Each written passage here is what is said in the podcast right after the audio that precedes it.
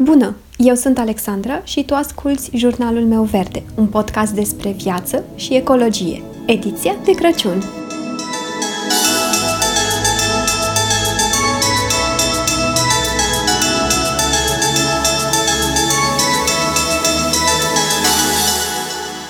Luna decembrie mai este numită și luna cadourilor.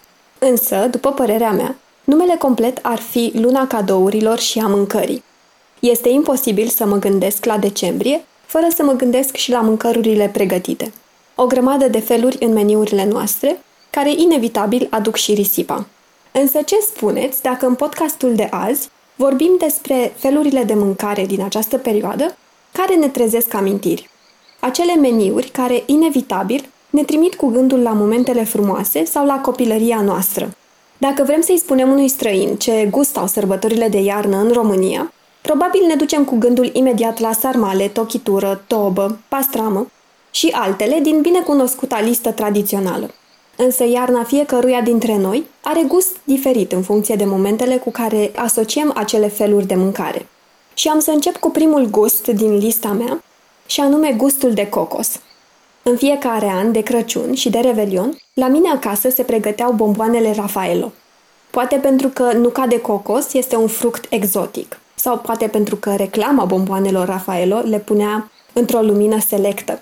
Ideea este că întotdeauna acest desert l-am perceput drept unul de sărbătoare și încă mi se pare că acesta este cel mai festiv desert cu mod de pregătire foarte simplu. La fel ca salata de fructe. Când eram mică, în fiecare an de Revelion, ai mei pregăteau salată de fructe, cu banane, ananas, struguri, kiwi, portocale, esență de rom și partea mea preferată, frișca de deasupra. Un deliciu! Mereu îmi mai puneam deasupra niște frișcă în plus.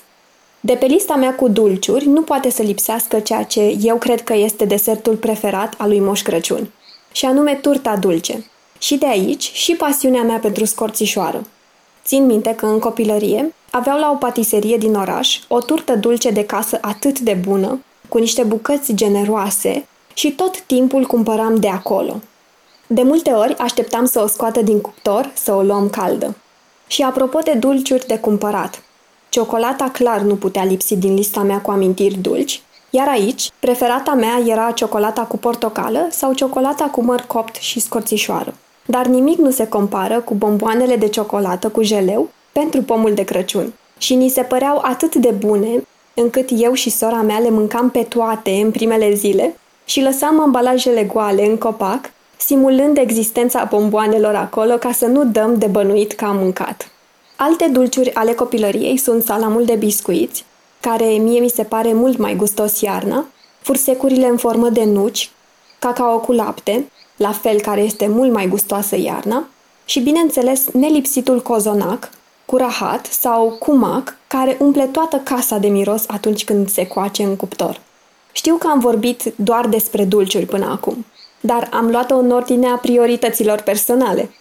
Însă am și câteva feluri de mâncare pe care le asociez cu iarna, cum ar fi fasolea scăzută.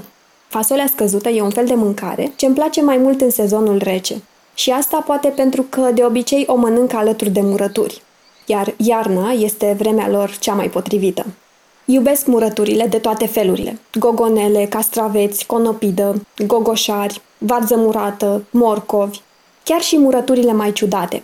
Cel puțin cehii găsesc ciudat faptul că punem la murat tot felul de fructe precum struguri sau pepene. Iar eu le mănânc inclusiv cu cartofi prăjiți.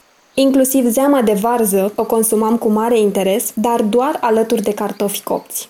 La capitolul mâncăruri mai festive, Preferatele mele sunt salata de băf și ouăle umplute.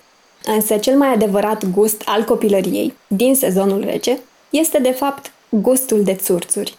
Acum când mă gândesc la asta, nu mi se mai pare așa amuzant. Însă când eram mică, îmi plăcea tare mult să mănânc zăpadă sau țurțuri. Ce turtă dulce, ce cacao cu lapte! Țurțurii erau delicatesa principală. Și acesta a fost și ultimul gust din lista mea de iarnă și de sărbători. Acum fiecare cu preferințele lui și cu amintirile asociate unor feluri de mâncare din această perioadă. Însă nu cred că asta este cel mai important. Important este ca, indiferent de preferințele culinare, să încercăm să fim mai eco, să consumăm cu măsură și să nu risipim. Pentru că, până la urmă, iarna are gustul pe care noi alegem să îl dăm. Ne auzim mâine! Îți mulțumesc dacă m-ai ascultat până aici și sper să mă asculți și următoarea dată.